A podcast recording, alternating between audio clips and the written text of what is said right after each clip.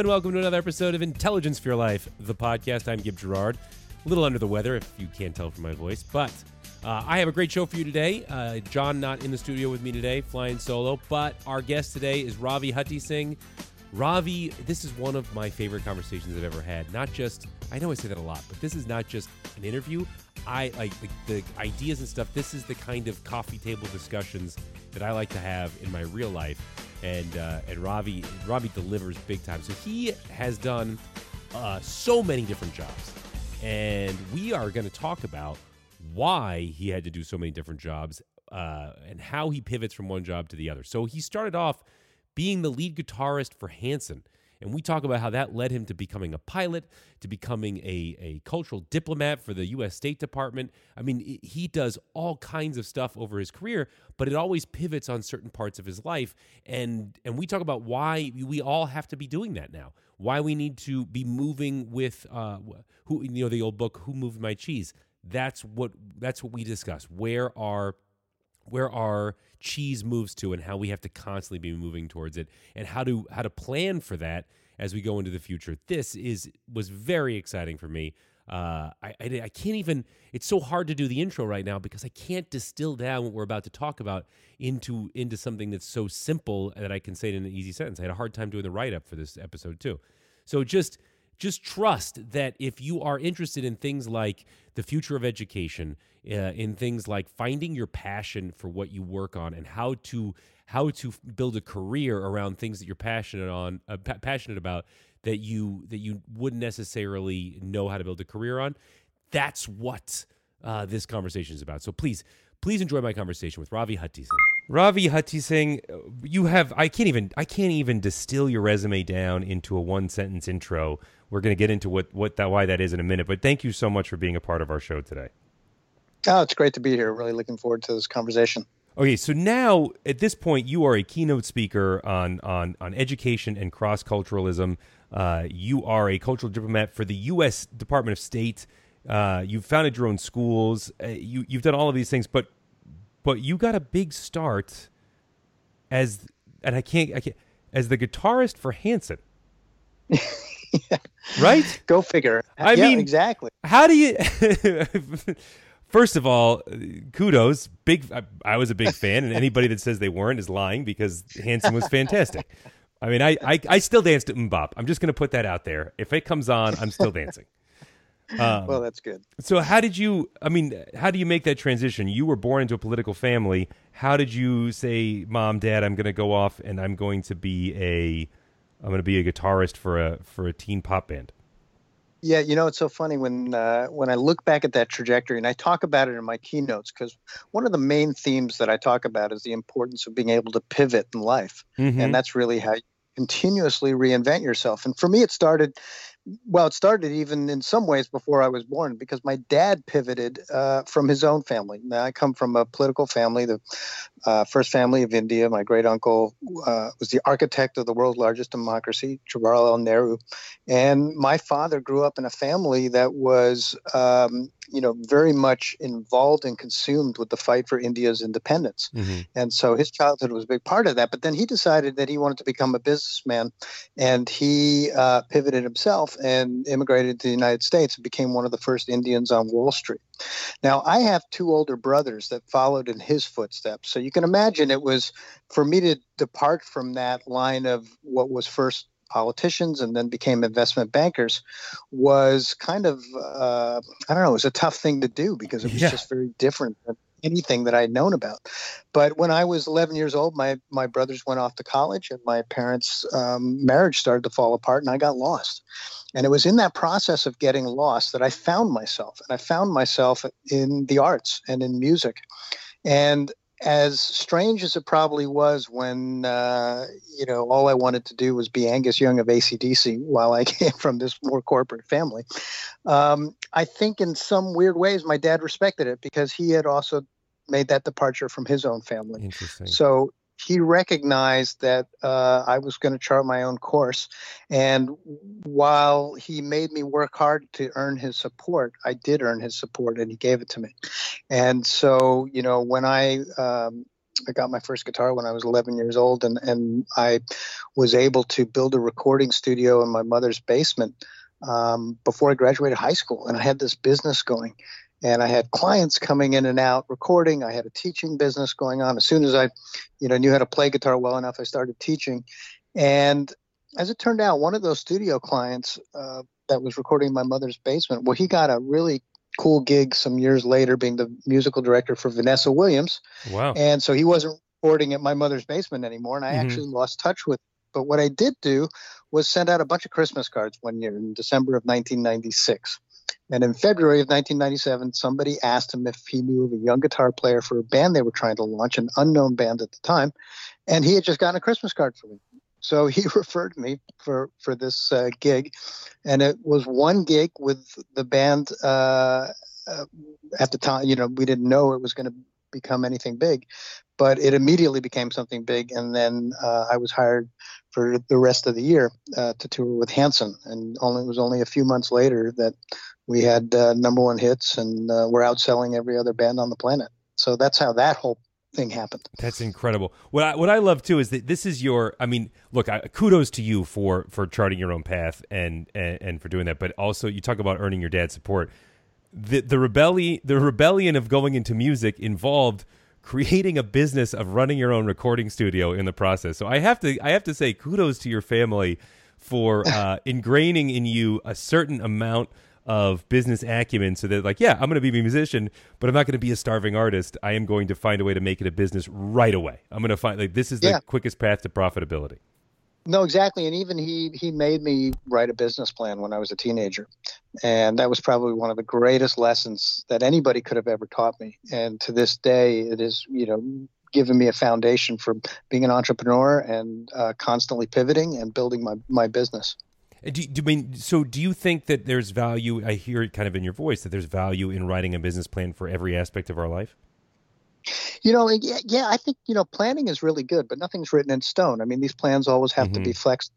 But the the act of actually sitting down and charting your course, uh, you know, I'm a pilot too. So so from a pilot perspective, I always think about how important it is to chart your course to your destination and to constantly monitor that you are on that course and that you are going toward your destination. And you know what? If the winds change or something changes, well, then you've got to have alternate airports and you have to have another ba- plan. Right. And it, to me, that's the plan for life. And so, whether it's a business plan or whether it's a pilot's flight plan, uh, all of these things are tried and true methods on how to have a good plan for achieving your your goals and living your dreams and having you know a successful life by whatever measure you know you choose to to use to determine what success is.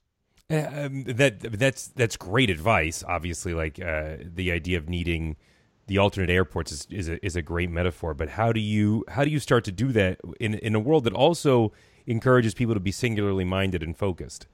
Um, because because like that that's that's the that's the that's the billionaire the billionaire founder mentality are these hyper focused individuals who who succeed at all costs. Yeah, I mean, I think that's partly true, but also when we really look at people like, you know, Richard Branson, for example, I mean, this mm-hmm. is a mm-hmm. guy that has branched out in lots of different directions. This is a guy that sees an opportunity and goes for it, and he's not afraid to fail. Um, and, and, I've always admired that and tried to have that same mentality. Uh, so, you know, yeah, we have, in sense, um, a education system, and we have a society that honors that that focus and that that tried and true uh, determination on a single single path. But it's also changing. I mean, you know, our education system has to get away from teaching achievement and has to teach people to fail. I mean, that's part of what I talk about in my education keynotes is we all know that failure is just the stepping stones towards success. And it's extremely important to give kids that grit and that um, perseverance in order to have the courage to fail and broaden their horizons because it's that broadening of horizons and spectrum of experiences that make a complete human being. And in mm. my opinion, that that's the pathway to success. Again, however an individual defines it. But if the more the more experiences you have in life, the more opportunities you have to combine those experiences and ultimately pivot as needed. How do you know when to pivot? Because it sounds great on paper, like this idea yeah. of uh, yeah, okay, well, that's not working out. Then I, I move to this. But how do you know when to make that change? And also, how it seems like you've used your previous experiences to inform your future experiences, and that's great. But a lot of people would say, okay, you were a guitar player for a pop rock group. Uh, what's how do you pivot out of that? Like the, the and and uh, the first thing that I heard from you, which I think is a really important one, which is never burn bridges, maintain your your contacts, and because every contact could come back and be valuable in the future, which I I think is great advice to begin with. But but how do I know when to pivot? Yeah, so so to add to that advice, it really comes down to social skills. It's broader than that. You know, it's one has to be able to social skills are so important. One has to be able to go up to a stranger and have a conversation and be able to communicate your passion and your interests in life in a short amount of way that makes you an interesting person. And also be genuinely curious enough about other people so that you can learn from them and discover your and build your network right? They mm-hmm. say your your net worth is your network. So networking and and social skills are a really important part of that. But so when do you know how to pivot? Well there's there's there's at least two um, set of circumstances that have always guided me on that. One is when everything collapses. So going back to uh, um, that's, Hanson, the, that's the obvious one. Yeah, yeah. That would have been 1997. In 1999, everything collapsed. The record industries, the entire model changed because we went to uh, peer-to-peer networks and a sharing economy when the internet. Uh, really started to dominate our lives at that point, and the record companies didn't know how to do it, and all of our our contracts were, were uh, you know, p- put on the shelf, and everything was gone. I mean, everybody that I was trying to network with and build, who I thought would make my solo career happen, they were out looking for jobs, mm. and they hmm. were even calling me and asking if I knew anybody. So that was my first sign of, well, I got to pivot. I mean, there's no, there's nowhere for me to climb here. So what am I going to do? And that's when I got into writing for music magazines and talking about my experiences, and, and that's when my public speaking began as well because I started talking about what it was like to go from the middle of nowhere to the top of the world in the big machine music business. And then how do we do it as artists, entrepreneurs now? That's mm-hmm. how my mm-hmm. speaking career started. That was my first pivot. My second big pivot was in um, 2008 when the economy crashed. And I no longer had any endorsement deals. I no longer had any clients that wanted to hire me to speak. The magazine industry was going the way of the record industry, so mm-hmm. they weren't paying me to write articles that time I pivoted in such an extreme way, and I said, you know what? I, have already done it twice in the music industry. Once eh, with the big labels, the other as an independent. I'm going to try to do something completely different, follow my other passion in life, and I became a pilot. That's what led me into the aviation industry, and. Wow. I didn't decide to do that as a profession. I decided to just do that as sort of personal growth. But what I discovered was that there was a shrinking pilot population. The the aviation industry didn't know how to attract the millennial generation, and I had just come out of you know a band that was the birth of the millennial generation. Mm-hmm. I, I kind of understood how that generation ticked. The other thing that I discovered at the time was uh, that millennials said that their number one priority was music. Well, I had a music background. And then the third thing I discovered at that time was that half of the pilot population plays a musical instrument. it's one That's of the wild. largest crostovers. You know, the general general population only eight percent claim that they play a musical instrument, but in aviation it's forty nine point seven percent. That's crazy. So that was my way of pivoting my interest in aviation into a business, and I started keynote speaking in aviation as an aviation speaker to help uh, the aviation industry recruit the millennial generation. So that first pivot that I talked about was out of necessity because the music industry collapsed under me. Mm-hmm. This pivot was out of opportunity because I was able to connect some dots and I saw, okay, now I can actually build a business in aviation. Um, and you know that was the same story of when I gave the, uh, my first keynote speech in Moscow, and I discovered that the cultural attaché for the U.S. Embassy in Moscow was giving a speech the day before me, and I decided, well, I might as well go there and see what he has to say. Right. And afterwards, I used my social skills to talk to him, and six months later, he invites me back as a cultural diplomat for the U.S. Department of State to start giving speeches on uh, back to artist entrepreneurship. So that's the the the third big pivot that I made was getting into the, the global realm and actually doing something on a diplomacy basis. But here's what's interesting: if you look at all three of those pivots, one first out of necessity, the second two out of opportunity, the pivot point on which I pivoted was music. in every single one of mm. those. And that's the key in terms of, of helping people learn how to pivot is you have to find your pivot point. And then you can pivot, you know, through lots of different things in life. Wow. So you you you basically you found you find this thing, this thing that is your passion, and then you find ways to pivot around it so that you can use that passion to inform uh, new money making opportunities or or new career opportunities. We call it because it's not just about the money, but it's about finding ways to monetize your life essentially.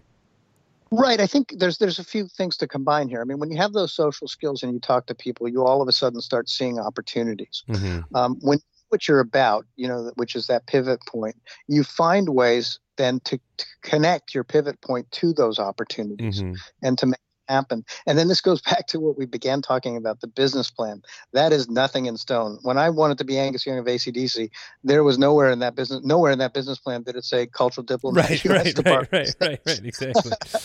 yeah. No, it didn't. what? Believe it or not, no. Yeah. So you know so that's the point is is it's really good to have vision but you also have to remain flexible so that you can capitalize on opportunities but also make a change when uh, things don't go as planned and and in it, I mean, what was your aside from just making money? Was it just the idea that okay, here I can influence culture in a way around me that um, that and and still make and still make the music this the the core of it? Is that was that the goal? I mean, like what, what was well, your motivating factor for finding these new these new I, things? I'm doing you know working in, in, in for the State Department or as a client or doing anything in, in public service is not for the money.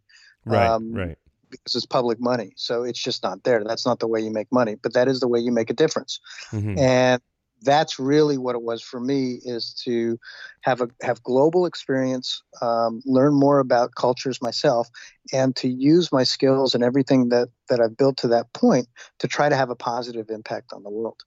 And you know that started in Russia uh, with with the artist entrepreneurship lectures, but it right. evolved into something far more beautiful for me, which is um, creating songwriting workshops around the world that bring together people from traditionally opposed cultures and religions. And I launched that first one with the State Department in Indonesia, where I had wow. Muslims, Buddhists, and Christians writing songs together for, for two weeks and falling in love with each other and building lifelong friendships.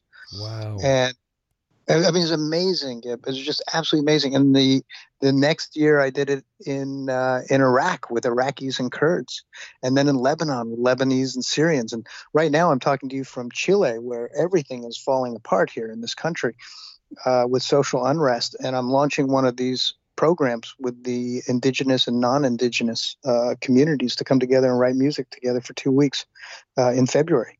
That's amazing. I mean, that's. I also think that's one of the important the important values of the arts that's that's been that's been really lost uh, in in how the the business has sort of changed around the arts. But like in, in other words, education right now, specifically in the United States, they keep de-emphasizing the arts and focusing on math and English, which I think is very important. But music and enrichment, like you you brought up earlier, I'm connecting a few dots here, so it's going to take a second. Yeah. But you brought up earlier how all of these pilots are also uh, are also musicians. Well, I believe wholeheartedly that there is an inherent understanding of mathematics that's required for music. Even if you don't realize you're doing math, you're constantly right. doing math and, and you're translating from symbols into something else in a way that becomes uh, it's it the symbols begin to move through your body in a when you're reading music in a way that is very similar to how piloting or driving a car or piloting a plane you're taking in a lot of inputs and your your brain is just finding flow and you are dynamically interpreting that input into uh, into essentially music which is playing the airplane just like you would an instrument. Um, and I, I, think that there's I think there's a lot of correlation there and I think music is a great way of unlocking that part of the brain and it's something that I think we're losing particularly in Western society uh, in in in the eyes of of sort of utilitarian education. And and I I I'm, I'm saddened by that, but I I'm amazed that you're finding ways to use it and to use the arts to connect people, to say something about society, like just the idea of people from different backgrounds in Indonesia sitting down and writing songs together is such a beautiful way to create art together. Really does help you see from each other's perspective. That's that's the goal of art. Um, and I, I, really want to hear this music that's being written from these different cultural perspectives because I think it's I think in that music is um, an inherent understanding that we can all have for how to come together. Well, absolutely, and you know, it just comes down to empathy. I mean, the arts is the right. best way. Right. Empathy. And if we are going to create global citizens who are culturally competent, and that's one of the big topics I talk about is cultural competency as a pathway to equity in education. If we uh, if we create uh, culturally competent students, mm. um, then they have a much greater opportunity to not only be global citizens, but to be global leaders and right. business, whether it's business leaders or political leaders. And the pathway to that level of empathy is through the arts. There's right. there's no substitute. Yeah, and, and look, I, what a great what a great way to develop a shorthand early on because look, the the economy is global and it, that's that's not going to change. So if you really want to be a leader, you're going to have to deal with people from diff- diverse backgrounds. That's just the reality of the world we live in. Whether whether you think that's good or not, I think it's good. But whether you think it's good or not, that's reality. And the arts is such a great uh, such a great method for finding the empathy required to do that. Like I really believe that everybody should be studying uh, and participating in artistic expression from multiple cu- cultures at this point. Well, absolutely. And let's take it one step further. I mean, Price Waterhouse Coopers tells us that nearly 40% of jobs are going to be automated in the next 10 right. years. Right. So today we all talk we we kind of identify we self-identify and identify others with what we do. Right. But what if that changes? What are we going to identify with as a society? How do we not become disaffected? And I believe it's because we have to be connected uh, culturally mm. to to ourselves and to each other. That's how we avoid disaffection. That's how we reduce radicalization, um, and that's how we we create. Uh, well, let's let's just say it. That's how we work towards world peace. Yeah. Um, That's yeah. really the bottom line. And um, you're right. You know, it's this is a global economy, but what's also so interesting about it is, you know, really going back to the sharing economy and the internet in 1999. What's happened now is we're no longer a vertical trickle up or trickle down economy. We are lateral sharing, peer to peer economy. And so I often say world peace is possible if we make it profitable. Right. But what I really true, it's so true. Right. Yeah. Right. But but I think it already is profitable because we are in this lateral sharing economy. Yeah. And so that means that it's profitable for us to all get along. Um, one of the things that happens when resources become scarcer is that the competition for resources begins to to rise up. So uh, the music industry has always been cutthroat, but as profits shrink, the handful of artists that are profitable become these commodities that are fought over and their catalogs are are sued over. Uh, everybody becomes more litigious, which is the version of wars in in the arts uh, or in that world. So, how do we, as as populations rise and and resources become scarce, including monetary and and, and physical resources? How do we how do we find that peace uh, despite that fact? Because I'll, I'll, even go one step further, and I'll, and I'll circle back to the question we saw it happen with the music business where where people were prioritizing music but they weren't paying for it. So all of a sudden the business model collapsed collapses. We mm. see that happen with publishing. Like people are consuming more news now than they ever have. People are consuming more music and media than they ever have. It's just that the monetization model has shifted to the point where kind of nobody except for Disney knows how to make money off of their stuff anymore. Um, right. And and yet consumption is way up. Well, we're seeing the same thing happen in in, in actual manufacturing. Consumption consumption yep. of manufactured goods is going way up, but nobody knows how to make money manufacturing goods in in Western countries anymore. We outsource all of it or we automate all of it. Um, it's it's a wild thing that we're that we're dealing with right now. Uh, how do we maintain peace as competition for resources increases? Yeah, well, I mean, uh, boy, I wish I had the answer for that, right? Right. but but uh, um, I, would shed a little light on it by by looking at things like you know where where we had what are those jobs of the future, what are those industries of the future, and uh, you know renewable energy is certainly one of them. And when you look at something like fossil fuels, right, we have to we have to mine it and refine it. It's expensive. It's inefficient mm-hmm. to do that. And I, I, don't say this as taking a political platform. I'm looking at it just from an economic point of view. Right. And um, but when you look at the sun, it just keeps giving and giving and giving, and it's free for everybody to take once you have the initial investment, right, of, of right. solar panels or whatever it is that are that are coming down. So what happens? Well, that that's decentralization, and that's something that big corporations are afraid of. But once I have a solar panel on my roof, for example, I'm not dependent on a big energy company. Mm-hmm. I'm not dependent on any of those things. So those resources um, become less scarce because people start to tap into resources mm. on decentralized level. Um, another good example is is network neutrality. You know, if we if we are able to achieve network neutrality, the access to the internet really democratizes knowledge.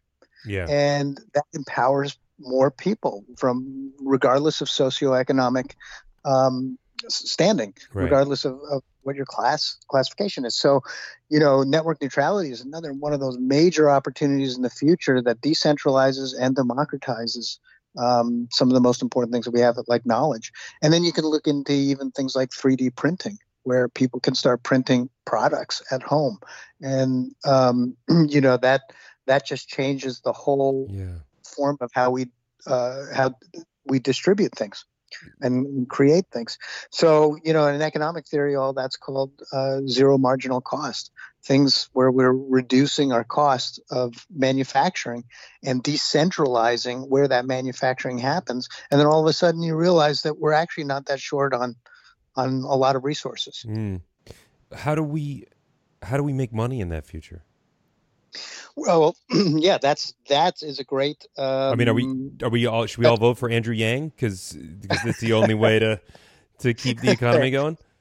So we could keep getting a handout. Uh, no, I mean, I, am not. I'm not endorsing a political candidate. I was being, and you seem to get the joke. But for the audience, no, I'm just saying he has the, uh, the, he calls it the freedom dividend, which is just the universal basic exactly. income concept. Right. So I, I actually do believe that's a real possibility. I do believe that a UBI is actually a possibility when artificial intelligence is going to be generating uh, revenue and therefore our GDP will go up at the same time as unemployment, which right. has never happened. Right. Right. So, but that's that's what we're setting up for now. And you know, a lot of people find that you know are horrified by that but i just see this as a great opportunity because what it also does is it release it releases a tremendous amount of human capital to do beautiful things mm-hmm. as opposed to menial jobs um, so just imagine that okay, if we have a ubi and people are making money and instead of going to work at jobs that they're not happy with and, and uh, are wearing them out and doesn't give them time with their kids if we instead have a society that has time to spend time with their kids, raising their kids, and make beautiful music, uh, amongst other things, you know, might that be a, a better society than a stressed one that's really struggling to make money? Um, all that becomes possible when we have this decentralization and this democratization of things. Um, is it a good thing? Does society work well like that? You know, we don't, don't know. really know. Yeah. That's why Europe, many European countries have been experimenting with UBI to see how people react. Uh, and that's why I have this conversation with educated educators. That this is my keynote because we have to prepare society uh, the, and the future leaders for this type of society because it's very possible that that's what we'll have. And and and I see it as a huge opportunity if we do it right. Yeah, I mean that brings up. I mean that brings up another issue, which is uh, how do we pivot, right? Like how how does how does how does an individual who um, who defines him or herself by their by their job title and by their accomplishments pivot to a world where where the where we're much less accomplishment focused and where like you say this sort of this odd utopia where where AI serves a good amount of our needs um, our production the the overall production of society goes up but yet the need for human capital in that process goes down how do how do we define ourselves? How do we make that pivot? And that's that's tricky. And that gets right back to culture and and getting back in touch with our own culture, uh, cultural competence, which means being mm-hmm. able to understand other people's culture, mm-hmm. and ultimately, it's the question I ask my audiences all the time. My keynotes: What are we educating for? What becomes the purpose of education? And it goes back to that idea of creating a peaceful world and a peaceful society. I mean, what as sort of trite or uh, as that might sound, uh, what greater mission is there in life than for us all to get along and, yeah, yeah. and together as a, a, world? It doesn't have to be so ethereal or so uh, impractical because it actually is becoming practical. See, and you believe it's possible? Because a lot of there's a lot of people out there, naysayers, who would say this is great. We can all sit around and sing "Kumbaya" together, but there yeah, exactly. there are some irreducible elements of this idea of getting along. Absolutely, and one of the things I, I often say, uh, especially around circles of friends, is is I'm trying to put this. That's why I say world peace is possible if we make it profitable. It's not right. an it's not a by uh, uh, concept. It's actually economic theory in a sharing economy, and that that's what makes me believe that that it's possible. Um, that's what makes me believe that it's possible in the sense of uh, from an economic and political point of view. What makes me believe it's possible from a human point of view is when I have Muslims, Christians, and Buddhists writing songs together right. for two weeks, right? Iraqis and Kurds, or Russians and Ukrainians, or you know Mapuche tribe Chileans and, and non-indigenous Chileans. When I see these people who have been fighting all the time come together through something as simple as creating a song together and building um, long friendships. I mean, friendships that exist online, uh, you know, for through chat groups for years, and then when they go to each other's countries again, or to each other's parts of their countries, they get together and they write songs in person. When I see that, I I not only do I know that people want to live in peace, mm. but that's what shows me that it's possible. And it's uh, it's it's really that's again why I focus so much on the education industry because I believe that education is the driver of that opportunity. Can you get capitalists and communists to sit down and do the same thing? Yeah, you know, I'm really trying to, to be honest, and and you know that's that's what's so interesting too here, and that's I'm I'm studying this whole situation in Chile because you look at what's going on in Hong Kong right now, you look at what's going on here in Chile, you look at what's going on in Iran, you look at what's going on in Lebanon, right. you look at what's going on in Venezuela, Bolivia. I mean, you pick it; it's happening all over the world right now, at the same time. And it's the same issues. It's the youth around the world that are rising up against inequality, against overpriced health care, against poor education. Mm-hmm. They're all fighting on, on with the same argument. What's so interesting is Hong Kong, they're fighting against a communist government in Beijing. In Chile, here they're fighting against a capitalist government. Mm-hmm. That's that Bolivia, pure. That's that pure against, capitalism. The Chile, Chile has that pure free market that is that is sort of imploding on itself right now. Just yeah, neoliberalism. Yeah, it's neoliberalism. Exactly. That's exactly what it is. And it's and and I just wrote a blog. Uh, you know, um, on my website, I write a blog uh, every month. Um, and the one that came out two days ago, I wrote from here: Is capitalism failing? Uh, you know, because we always talk about how socialism has failed, and there are many reasons why it has, multitude of reasons why it has. But can capitalism fail as well? And I think I'm witnessing it here. Yeah. Um, so so I think it is, and and and if if if we know that that this is the youth rising up on these issues, and they're rising up against capitalist neoliberal governments, and they're rising up against communist governments. Yes, I think capitalists and communists can eventually get along yeah. because the problems are the same, and we all have to come together to create some sort of um, peace amongst different generations and different cultures. Well, I mean, capitalism also will fail when, when, when we get to that area that we were talking about before, where uh, it begins to eat its own tail, where it's producing goods and services for an economy, and, and it's optimizing. The firm is optimizing itself by not paying its workers enough to actually consume the goods and services generated by the economy. Um, right, exactly. And, and, so that's where, where capitalism begins to eat, eat its own tail and and and collapses on itself. Um, eh, capitalism. I, I, go ahead. No, I was just going to say I call it a false middle class. You know, right. capitalism has brought a lot of poverty, uh, people out of poverty and into middle class. But that middle class is carrying the heaviest debt load of mm-hmm. of any um, segment of society, and that's what that's what collapsed in 2008 uh, in the mortgage crisis. That's what's going to collapse now through student loans and education debt mm-hmm. uh, and healthcare costs. And it is that middle class that um, isn't really I, mean i don't know how we can call it an economically sound middle class if uh, if predatory lending has put them in such a situation where they have so much debt. Right.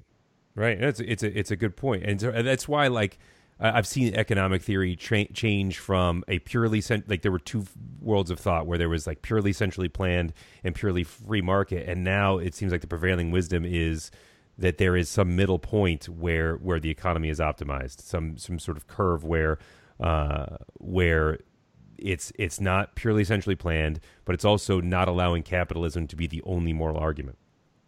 Yeah, exactly. And I think you know, I mean, I, I, I, you know, capitalism has served me well. I mean, that's how I built right, my business, right. and I believe in the fundamentals of capitalism for sure. I don't believe in neoliberalism. I believe in um, the socially responsible components of socialism, but I don't believe necessarily in um, you know other aspects of socialism right, or or certainly that, that would lead to an extreme of, of communism and, and you know the vulnerabilities of that. So you know I I think uh, that there's something else altogether that we ought to be focusing right. on, and it comes back down to the idea of a decentralized sharing economy, mm-hmm. which is rooted in, in, in capitalism more than anything else, but organically has a, socially responsible component to it. Right. I think we kind of agree on, on a certain element. Like I, I am often I often say when having this having these discussions that capitalism is like ca- capitalism exists whether we like it or not, or whether we are in a purely unplanned, uh, uh, unregulated economy, or if you're in a fully regulated economy, like you see it. You saw it in the in the 80s during the Cold War with the price of Levi's among people behind the Iron Curtain right? There was yep. a market for certain goods and services that existed, whether the economy, whether that centrally planned economy accepted it or not. Um, mm-hmm. and and capitalism had these little footholds. So it exists whether we like it or not. It's just as a society, do we decide that we need to motivate the market to an equilibrium point that serves more people than just the firms that are operating in that in that marketplace? Right, uh, exactly, and and uh, I think if we're going to create a sustainable economy as our population grows and as um, you know, country Asian countries especially start to dominate. I mean, look at India that has half a billion at or below the poverty level, right. depending on what number you believe, a significant amount. Right. Um, and I would do work over there with with the impoverished. Um, it's uh, it's a significant that that is a significant tax on the global society that we are going to have to pay one way or the other. Uh, we have gotten so far afield, and I've loved every second of it. But we've gotten so far afield. I want to ask you a question that I think will, that will help recenter us, because what I'm hearing from you, and what I believe too as well, is that that the pivot is the new normal. It's uh, you know no longer are we getting a job for Ma Bell, working for 40 to 50 years and retiring with a gold watch and a golden parachute pension. That just doesn't exist anymore, uh, and it probably in, in that the the uh, churn rate of jobs and career concepts uh, is just the churn rate's just increasing. They jobs are jobs are disappearing and recre- and recreating and remolding faster than they ever have been, and I think that that that pace is just going to increase. My question, I guess, is your pivots make so much sense in hindsight. They're almost like when you when you describe them, like wow that's that's incredibly creative of you, but also a foregone conclusion. Like that makes sense. Why do so many of us, and how do we start to make it easier, struggle with being able to pivot ourselves? Like why are we? Why do we not throw? Why why can't we pivot? Right. So this is this is my, my, I'm writing a book right now. It'll come out next year. It's called Pivot, and it's just about this concept that you're asking. So I appreciate that. Um, but you know, yes, my my trajectory makes so much sense, but only in hindsight. I mean, if I told right. my father the business plan, he would have said, "You're crazy. Uh, this doesn't make any sense." And, and I'm going to be um, a guitarist for the biggest band in the world, and then I'm going to start giving keynote speeches about the importance of music and cultural, and, and then I'm going to become a pilot. And like, okay, yeah, exactly. Sound like but an eight year old drawing on his uh, on his notebook. So it's so true. It's exactly what it's like. It wouldn't make any sense. Yeah. But it makes a lot of sense when you reverse engineer it because you can see um, though you can see the pivot points. That that's really the the, the thing is those pivot points. Mm. So you know, yes, I agree with everything that you just said. People are going to have to pivot. This is the future. We are moving into somewhat of a, you know, gig economy uh, style of, of careers as opposed yeah. to working company for 30 years with a pension there. Mm-hmm. But you know, there are other things that to consider, which is you know the uh, the director of the Harvard lab on of the lab on aging at Harvard Medical School, says that the first person to live to 150 has already been born. Wow. Now, if we look at it that way, I mean, think of how many different careers you're going to want to have, maybe different industries you're going to want to have, mm-hmm. maybe multiple marriages. I mean, you know, is life getting longer and longer? You know, who knows how many um, how many different things uh, one will want to take on throughout the course of a lifetime. And again, in my keynote, so you know, I talked to educators. You know, how are we going to educate someone in 12 years or 16 years, 18 years, 20 years for a hundred years of productivity? right. in 150 years. Yeah, how did Methuselah do it? Yeah, well, I mean, and the way to do it, and, and this goes right back to the point of pivoting. The way to do it is to only focus on teaching students basically one thing, which is how to be a lifelong learner, because they're right. going to have to teach themselves right. through the rest of their lives. And if they do that, they can constantly pivot. Um, and, and, and that's the key lifelong learning. Yeah. Uh, the, the job of school is it's, it's not to it's not to disseminate knowledge because the knowledge is in the palm of our hands in our cell phones. Right. It's to make kids curious enough, give them the data triangulation, critical thinking skills enough to evaluate what they discover, and um, and the confidence to go out there and apply it. That is amazing, true, and so much harder than making people memorize state capitals. You know what I mean? yeah. Like how yeah, do you how uh, do you write a curriculum for? Hey, uh, we want to make sure that every student that goes through our school system of you know fifty million kids uh, walks out and go and is able to have a passion and an ability to learn for themselves and think critically for the rest of their lives.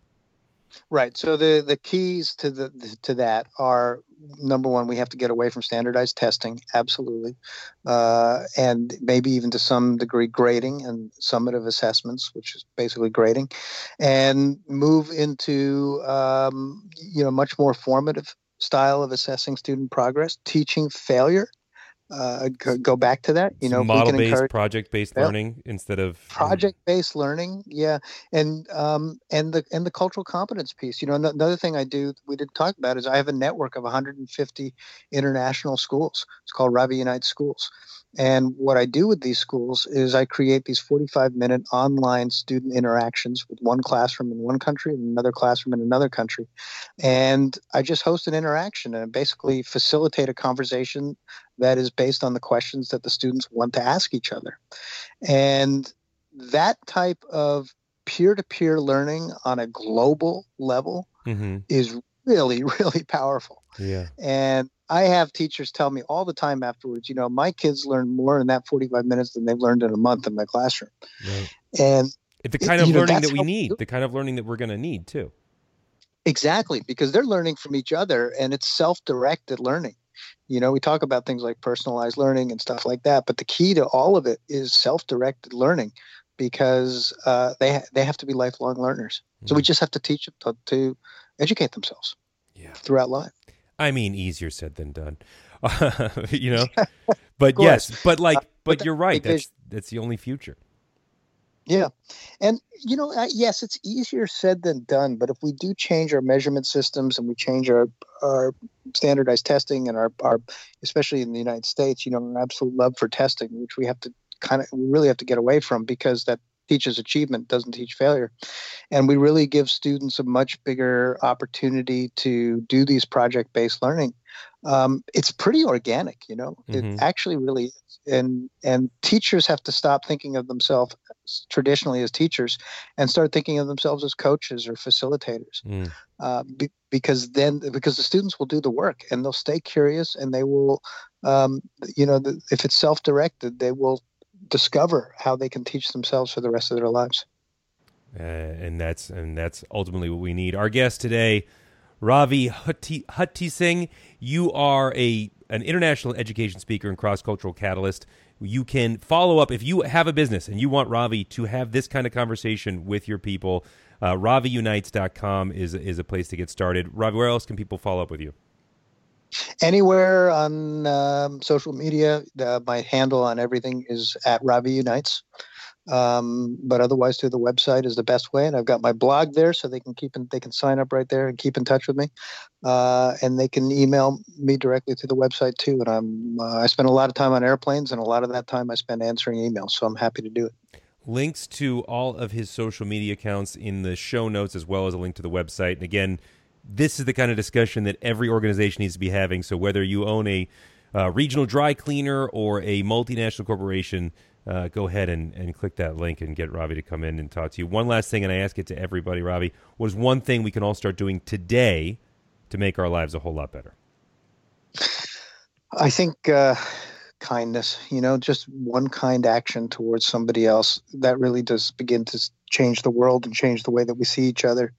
Uh, and to really start bridging those generational and cross cultural things. And I would say kindness that does bridge a generation. A kid mm. should go up and talk to an adult, an adult should go up and talk to a kid, um, and uh, also talk to somebody that looks different than you. Mm. It's all about conversation and, and crossing those perceived barriers to realize that we all have more in common than we have differences. So yeah. just go up and talk to somebody that you wouldn't normally do.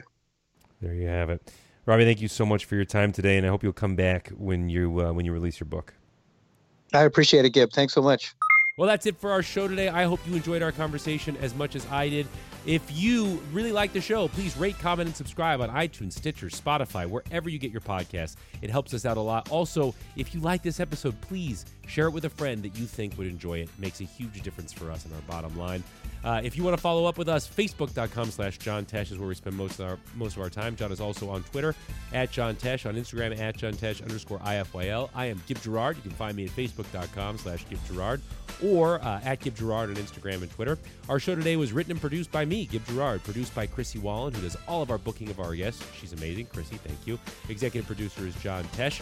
Uh, most importantly, guys, we do this for you. So if you have any comments, go to our social media. Let us know. Let us know what you like, what you don't like. DM me. Let me know if there's uh, if there's a guest that we haven't had on that you want to hear us that you want to hear us do. I will try to book them. I'll get Chrissy to try to book them. Actually, I, I won't do a lot of work, but she will. So if any of that sounds good to you, please let us know. Uh, and and most of all, guys, uh, we couldn't do this without you. So thank you so much for listening.